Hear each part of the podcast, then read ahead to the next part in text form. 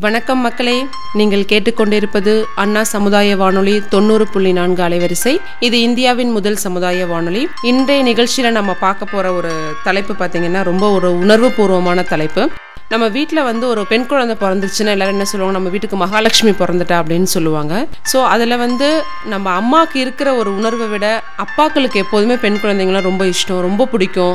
ஏன்னா அவங்களுக்கு வந்து தான் அம்மாவே வந்து பிறந்துட்டாங்க எனக்கு பொண்ணா அப்படின்னு சொல்லிட்டு நினைப்பாங்க. அந்த மாதிரியான ஒரு விஷயம் தான் அது வந்து அந்த தந்தை வந்து ஏழை தந்தையாக இருக்கலாம் பணக்கார தந்தையாக இருக்கலாம் எப்படி இருந்தாலுமே அந்த அப்பாவுக்கு அந்த பொண்ணுங்கிறது வந்து ரொம்ப ஸ்பெஷல் தான். அதே மாதிரி பொண்ணுங்களுக்குமே அப்பா வந்து எப்போதுமே ஸ்பெஷல் தான். எதுவாக இருந்தாலுமே அப்பா அப்பான்னு தான் இருப்பாங்க. அந்த மாதிரி ஒரு அப்பாவுக்குமான ஒரு ஒரு சின்ன கான்வர்சேஷன் தான் இந்த இது. ஸோ இது நீங்கள் வந்து கொஞ்சம் ஃபீல் பண்ணி பார்த்தீங்கன்னா ரொம்ப உணர்வுபூர்வமாக அழகாகவும் இருக்கும். ஒரு குழந்தை பிறக்கறதுலேருந்து அவளுக்கு குழந்தை பிறக்கிறது வரைக்கும் ஒரு அப்பாவோட உணர்வு எப்படி இருக்கும் அப்படின்றத பற்றி தான் இது. சின்ன கான்வர்சேஷன் நீங்கள் கேட்டு பாருங்கள் நம்ம நிகழ்ச்சிக்கு போகலாம். இப்போ வந்து அந்த அப்பா வந்து ஒரு ஃபஸ்ட்டு ஒரு கடைக்கு போகிறாங்க ஸோ அங்கே நடக்கிற ஒரு கான்வர்சேஷன் தான் அது. என்னப்பா மகள் பிறந்திருக்கிறாளா?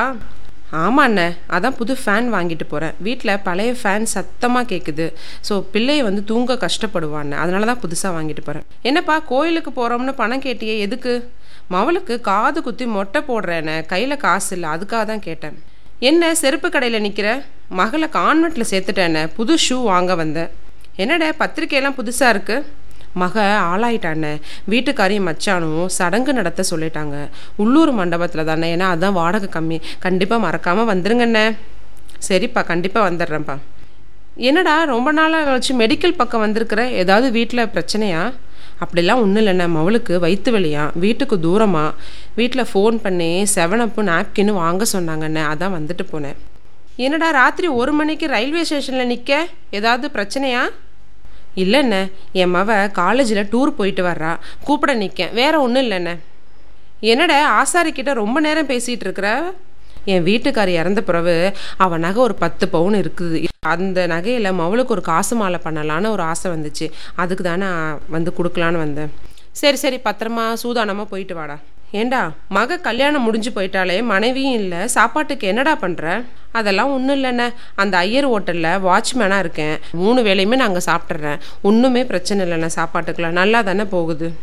என்னடே ஹோட்டல் வேலைக்கு போகலையா? நகை கடையில் நிற்க இல்லைண்ணா எனக்கு ரொம்ப சந்தோஷமான விஷயம் என்ன என் பொண்ணுக்கு பேத்தி பிறந்திருக்கா.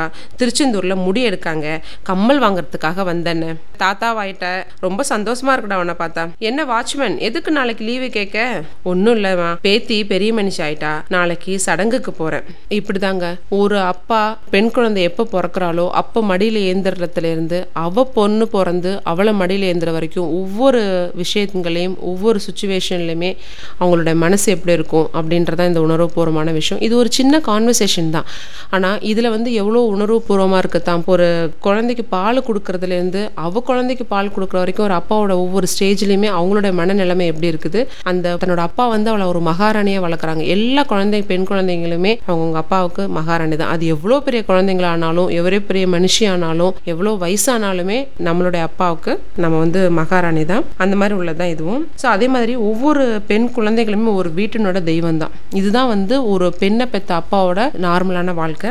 அதே மாதிரி அப்பா எப்போதுமே நம்ம வீட்டுக்கு வந்து கற்பனை சாமி தாங்க. அது வந்து காவலுக்கா இருக்கட்டும் வேட்டைக்காக இருக்கட்டும் எப்போதுமே அவங்க தயாராக இருப்பாங்க. இந்த ஒரு கான்வர்சேஷன் என்ன மாதிரி உங்களுக்கும் பிடிச்சிருக்கும்னு நான் நம்புறேன். ஸோ இதே மாதிரி ஒரு கான்வர்சேஷனில் இதே மாதிரி ஒரு வித்தியாசமான நிகழ்ச்சியில் உங்களை நான் மீண்டும் சந்திக்கிறேன். அது வரைக்கும் நீங்கள் கேளுங்க கேளுங்க கேட்டுக்கிட்டே இருங்க. இது அண்ணா சமுதாய வானொலி தொண்ணூறு புள்ளி நான்கு அலைவரிசை. இது இந்தியாவின் முதல் சமுதாய வானொலி. உங்களிடமிருந்து விடைபெறுவது யாழினி சுதாகர். நன்றி வணக்கம்.